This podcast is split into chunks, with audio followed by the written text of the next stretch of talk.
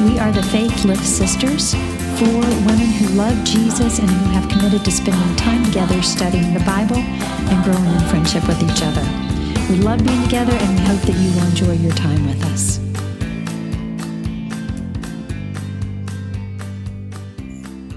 Well, hello. We are on our fourth day this week, but we have moved out of First Timothy 5 and we are moving into 6. Um, and we're talking about advice to slaves today, um, which it's we're going to have a slightly different perspective because this is not how did you refer to it, Terry, as antebellum slavery? Mm-hmm. Yeah. So there's different. and yeah, and we're going to talk about. Um, please hear us very clearly right now. We are not endorsing slavery. At Period. all, by At any all. means. Not happening. Mm-mm. So, I do want to say that we are all slaves to something. Um, sometimes it's ourselves. Sometimes it's the junk food. Sometimes it's the alcohol. Sometimes it's even good things like exercise or you know, whatever it happens to be. But we are, um, that's part of human nature. But this part that we're talking about is actual slavery, but not antebellum slavery. So there's our disclaimer.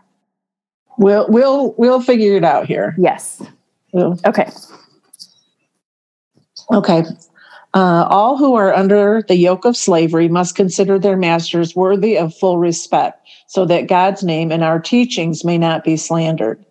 Those who have believing masters should not show them disrespect just because they're fellow believers. Instead, they should serve them even better because their masters are dear to them as fellow believers and are devoted to the welfare of their slaves. Yeah. So you have to keep the context in mind here. Again, it, it all goes back to context as to what was happening in the world at the time that this was written. It was not written for you and I sitting here right this minute in our world. Um, it is applicable, but it was not, this is not the context in which it was written. So um, keep that in mind. So also keep in mind that we're talking about believing slaves and believe believing masters for you know part of it. So they're Christians. When so my first question when I started reading it was like, wait a minute, they're Christians and they they have slaves? That just doesn't seem right. That doesn't sound right. But as we dig in a little deeper, like Suzanne said, um, culturally, we do find out that uh, it's a different type of slavery that they're talking about here. Um, go ahead. Yeah, so I think it might be really important to start defining that just clearly as we come out. There's quite a few quotes through the homework that are helpful. Mhm. One of them by R. Kent Hughes is um, fif- there were between 50 and 60 million slaves in, Ro- in the Roman Empire, and that as many as one third of the population of large cities such as Rome, Corinth, and Ephesus were slaves. So this is a significant part of the Mhm. population. Um, this the Roman slavery wasn't based on someone's race; it was more of an economic system, and it uh, what it's, he says here is it reflected the economic and political realities of the ancient culture. So another part of this was, and when they say economic part was selling oneself into slavery was commonly used as a means of gaining Roman citizenship and gaining entrance into society. So that absolutely did not hap- happen in the antebellum South. Mm-mm. Mm-mm. This was probably more a way of people to repay their debts. A peop- so you, you know the Roman Empire was vast. There were many cultures in the Roman Empire, and but you weren't necessarily a Roman citizen if you were in the Roman Empire. So in order to gain Roman citizenship, you might this is one of the ways that you could do that. I'm sure paying off politicians was another way. but this is the way Yeah. they had for then, right? I'm sure there was. That's, that's an option. Another difference um, here is that they were some of them were selling themselves into slavery, like Rosemary said, to pay off debts or whatever, and with the knowledge that they would be set free, With- Right. Even if it was the first day of the first year, in seven years, every seven years, there's a, um, a, a the year of jubilee. All the slaves were set free. All the debts were forgiven. for the Um, Jews, not for the Romans. right, right, Right. right, to the Jews. Yeah, for the Jews. So they um, they had at least that to look forward to. This wasn't a a lifelong. Um, I don't know what's what am I thinking of? Well, they weren't If you're put in jail. Maybe more, think more of an indentured servant, maybe than the picture you have in your mind of slave. Um, so let me just kind of throw in another part. I should have just read the whole quote the way it was straight up. Um, furthermore, while the slave remained his master's possession, he could own property, including other slaves. Right? Um, slaves were regularly accorded the social status of their owners, and many slaves lived separate from their owners. This is very different Mhm. from the end. It was just a, I think, an economic and cultural way of handling things. Sort of like a job. I mean, Mhm. Yeah, to some Basically. extent, although there were slaves like we think of slaves too, because when Rome would conquer a, another Right. country and enslave its people, they mhm. were not anything but property. Mhm. Right. So it was a combination of things, but this is a little bit different situation um, that Paul is addressing in Ephesus Right. in the church. in the church. Yeah. So I don't think that Um, means that God um, accepts slavery as something that's He's not endorsing it. I, I don't think He's endorsing slavery of any kind. Right. Um, but I think it, it's a reality of the culture, a reality of the times, and and I think it's just an acknowledgement of that uh, reality. Yeah, and God laid out some pretty clear guidelines too. Um, if you look back in, like at the beginning of the Old Testament, there's a lot of talk about how slaves were to be treated and um, just the the reality of slavery and um, the fact that so much of the culture was built on that system, um, but the fact that it was not slaves were to be protected, slaves were to be cared for um, slaves were not to be abused. So um, God lays that out real clearly, and it's this is another one of those things that we have a, a different picture of slavery in our minds now because of the world that we lived in or that we live in now and the the history that we have versus what um, the recent history was when this was written.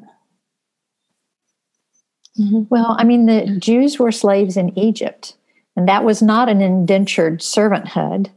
That was slavery, and they were ill treated. hmm Um, so, you know, we, we got to be a little bit careful that we don't just paint everything with a broad brush. Um, right. I that we recognize that this in this particular situation paul is talking about believers who own slaves in the roman empire um, some of those slaves were more indentured servants they had some rights they could own property but that doesn't mean that all slavery even in that time was like that Right. um, and the jews in particular were well aware of what slavery meant um, because they had been slaves in egypt and they they kept a remembrance of that. Um, that's part of their history. Um, and so I think God is saying here, don't be like everybody else. You know, if you have a slave, you make sure that you treat them um, as you would a member of your family. Especially if they're a believer, they are your family. Mhm. like so some of the context like for what angie's talking about to make sure that we're not painting with a broad brush is um like moses was you know the the pharaoh's son who wasn't really the pharaoh's son but he um freed the slaves, really, is what he did. Um, Yeah. Crossed through the Red Sea and then led into, ultimately, into, um, The promised land. the, yeah, the promised land after many detours. But anyway, but Yeah. those were, um, he freed the slaves and they were not well treated at all. In fact, one of the reasons that he ran was because he killed a man who was mistreating a slave, Mhm. which is somewhat ironic that you're killing someone for mistreating someone. But anyway, Mm. that's a whole thing. Mhm. Read your Bible. It's very exciting. so, um, anyway, but yes, um, it, and it's just kind of all kinds of wrapped up in hard, right? It's You know- hard. Yeah. I, I just I see God acknowledging that slavery is there, but I never see God agreeing with mistreating people. No. Mm-mm. There's never an So- endorsement. Right. Never There's endorsement. never an endorsement of that. I, just as I'm sitting here listening, though, a part of me is just pretty sickened by the way that these scriptures were probably used against people in the South mm. during the antebellum slavery. Just like that's pretty evil, pretty bad. I think Yeah, slavery, slavery, overall. that is kind of slavery is evil. Yeah. Yeah, but it, then this additional layer too of twisting God's word. Yeah. On top of it to um, make it okay. Yeah. I don't know. I'm just seeing how His word probably was used, Yeah. Yeah. and and that that when Paul is talking here, he's talking about a different system of slavery. Um, and it just should never have been used like that. hmm and let's be real, this is not over. This still exists in our world today. And it's Right. not benign. It's very evil. All the sex Right. trafficking, children that are trafficked. I, I- that's all slavery. Mhm. Well, Exodus 21 says, um, He who kidnaps a man and sells him, or if he is found in his hand, shall surely be put to death. Yeah. That's Mhm. that's trafficking. That's Mhm. mm-mm. That's Yeah. enslavement. Yeah. That's the kind of slavery that that we think about, right? That's not the Mhm. Roman, I'm going to pay off my debts and then be set free. Um, Become a I'm going to work to become a citizen kind of slavery. Um, Mhm. part of me wonders, like, what is lost in translation here? yeah. You know, um, I don't, I, am not educated enough to read the original Bible. I have to trust that the translations are accurate, as accurate as can be. But the reality is, um, these are not the exact words that were written. So, what is lost in in this context as well? What do you mean lost? Um, like you know, things get lost in translation. That's just like a Sure. reality Yeah. of it. Like the word Like- slave. Is that really the right word here? hmm You know, we don't, I don't know. I have to do a word study on that. So, like, and maybe this is just me, uh, and this really is me just wondering. I have no idea. But, um, like, we use the word love, and there are a gazillion different types of love in the Bible, not a gazillion, but multiple types of love in the Bible, but we use one word for it.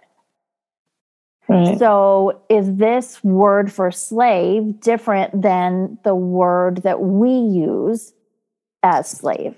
Does that make sense? I, I get what you're saying. I have to say, I don't think so Okay. because generally, um, if there is that kind of discrepancy or differences, Dee Dee will point it out in our homework.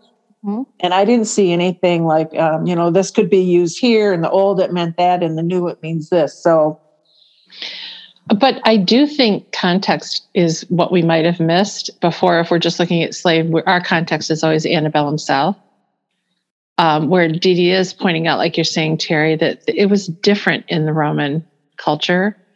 Um, different things were happening. Um, they had indentured servitude, like Angie was saying. Um, there were captured slaves, like Daniel was a captured slave in Babylon. Um, I think I think we might be doing things like with slave not quite understanding that there were different types of slavery Mhm. that might have happened. Um, And I like think. Go ahead. that's what I that's what I mean. Like like what are we what is being lost for Right. us? Yeah, not going back to their culture and seeing what was happening at the time, Mhm. which we consistently do. We even did this earlier with Timothy. Mhm. But I, I think the part that can be missing in all of this, if it was not an economic thing, is the heart of God. Right? And so the economic, um, the indentured servitude or that way of working towards something to become a Roman citizen, it's like, okay, that was a system. And they use the word slave concurrently with that. And someone could choose to remain a slave their entire life if they loved that household and that master that they were in. Um, was it piercing their ear? Yeah. and and um, so in the type of slavery that Paul is addressing right now, he is addressing the Roman slavery. Um, but I I see how it was just twisted in the other forms. But even in that, apparently there was some disrespect from yeah, slave to master and maybe from Right. master to slave because he's saying, we've got to have full respect. You show full respect um, for your masters. I think in that in that particular verse, he's also talking about people who are not not believers. In that first verse, Yep. it is the non-believers, first one. right? Because then he says, "And if your masters are believers," in the next verse, then there's Right. no excuse for being disrespectful. Right. Um, and and there might have been that because it's like, hey, we're fellow Christians. We are all one in God and all at, at the same, not one is above another. Yeah. Um and in the kingdom of God, that's true. It's absolutely true. But in this particular economic system, um, you, now you have a job Yeah. and you are not above your boss, That's right. you know, be a way Yeah. to say that. There's a lot in this book that is just it's hard to reconcile with the world that we live in now, right? Like some of the ways that things are said, some of the concepts that are talked about are, are really hard to reconcile with what we live in now. But that's mm-hmm. a good challenge for us to really like lean in and say, like, God, what do I need to learn from this? What can you show me? What can I, how can I live this out? The instructions that you're giving. Well, I think while we may not be slaves and masters, we're often employer and employee. So I think you have to kind of, you, you're right, you have to relate it to your circumstances. All of this is heart stuff. Mhm. If you boil it all down, it's heart stuff. So let's say I work for someone and I don't like my boss. Does that give me the right to speak badly about them, to slough off at work? Um, no, it doesn't. So no matter what, I'm a Christian and I have said, I've indentured myself to God. I am a slave to the kingdom of God, to God Himself. And so I've given up my right to disrespect my boss um, because I'm a Christian. And I've given up my right to slack off because I don't think they appreciate me because I'm a Christian. So I can take those verses regarding slave and master and I can use them for work and for employer and employee. I can use them for husband and wife. I can use them for mother and child. I think you can take those principles and um, apply them in any relationship that you have. Um, I think that's what we have to do when we read stuff like that because I don't have any slaves at my house.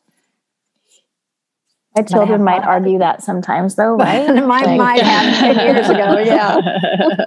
when we made them go out and work in the yard, yeah, they I think we might have had some slave talk then. Or clean their rooms. Mhm. Yes. Yeah. Yeah. Hmm. But I think the big thing is just to, to understand that God is not endorsing slavery here, um, and that there there were different levels, if you will. Um, but it's more just an acknowledgement that men enslave other men for whatever reasons, um, economic, racial. We, we, it's evil. Mhm. Um, so God's not saying it's okay. He's just saying if that situation exist. This is how I want you to conduct yourself in the midst of it. No matter what side of the coin you're on, either, whether you're the master or the slave. Right. Okay. All right. I'm gonna I'm gonna pray for us because We sure do need it, Suzanne. Yes. oh, God, thank you for giving us minds. Thank you for giving us minds that can ponder and question and discuss and um, sometimes not even come to a. I, I just thank you that we can um, sit in this and that we can then look to you and say, Lord, what can I learn from this? What can I learn from this? And how can I apply this to my life, even though it doesn't have any context for me at the moment. How can I um, lean into that? Um, whatever the teaching is, God, whatever we're confused about, whatever we are struggling with, God, let, just that we can bring it to you. Um, thank you for that. And thank you for um, giving me these women who I can question and who we can have discussions with and who can um, help share some insight. And um, I just thank you for that, Lord. And I pray that those who are listening, God, that you would give them the boldness to say, God, I don't understand and I need help. That you would give them the wisdom to um, know when to um, just shut their mouths and listen. Um, I pray that you would give them someone who would be wise and be able to speak into um, their lives, Lord. And um, I just thank you for all of these gifts, God, because even if it's confusing and even if we don't understand it, and even if it's hard, it's still a gift, God, that we can learn from. Um, this this gift that you um, gave to men, and uh, I just thank you for that. In Jesus' name, we pray. Amen. Amen.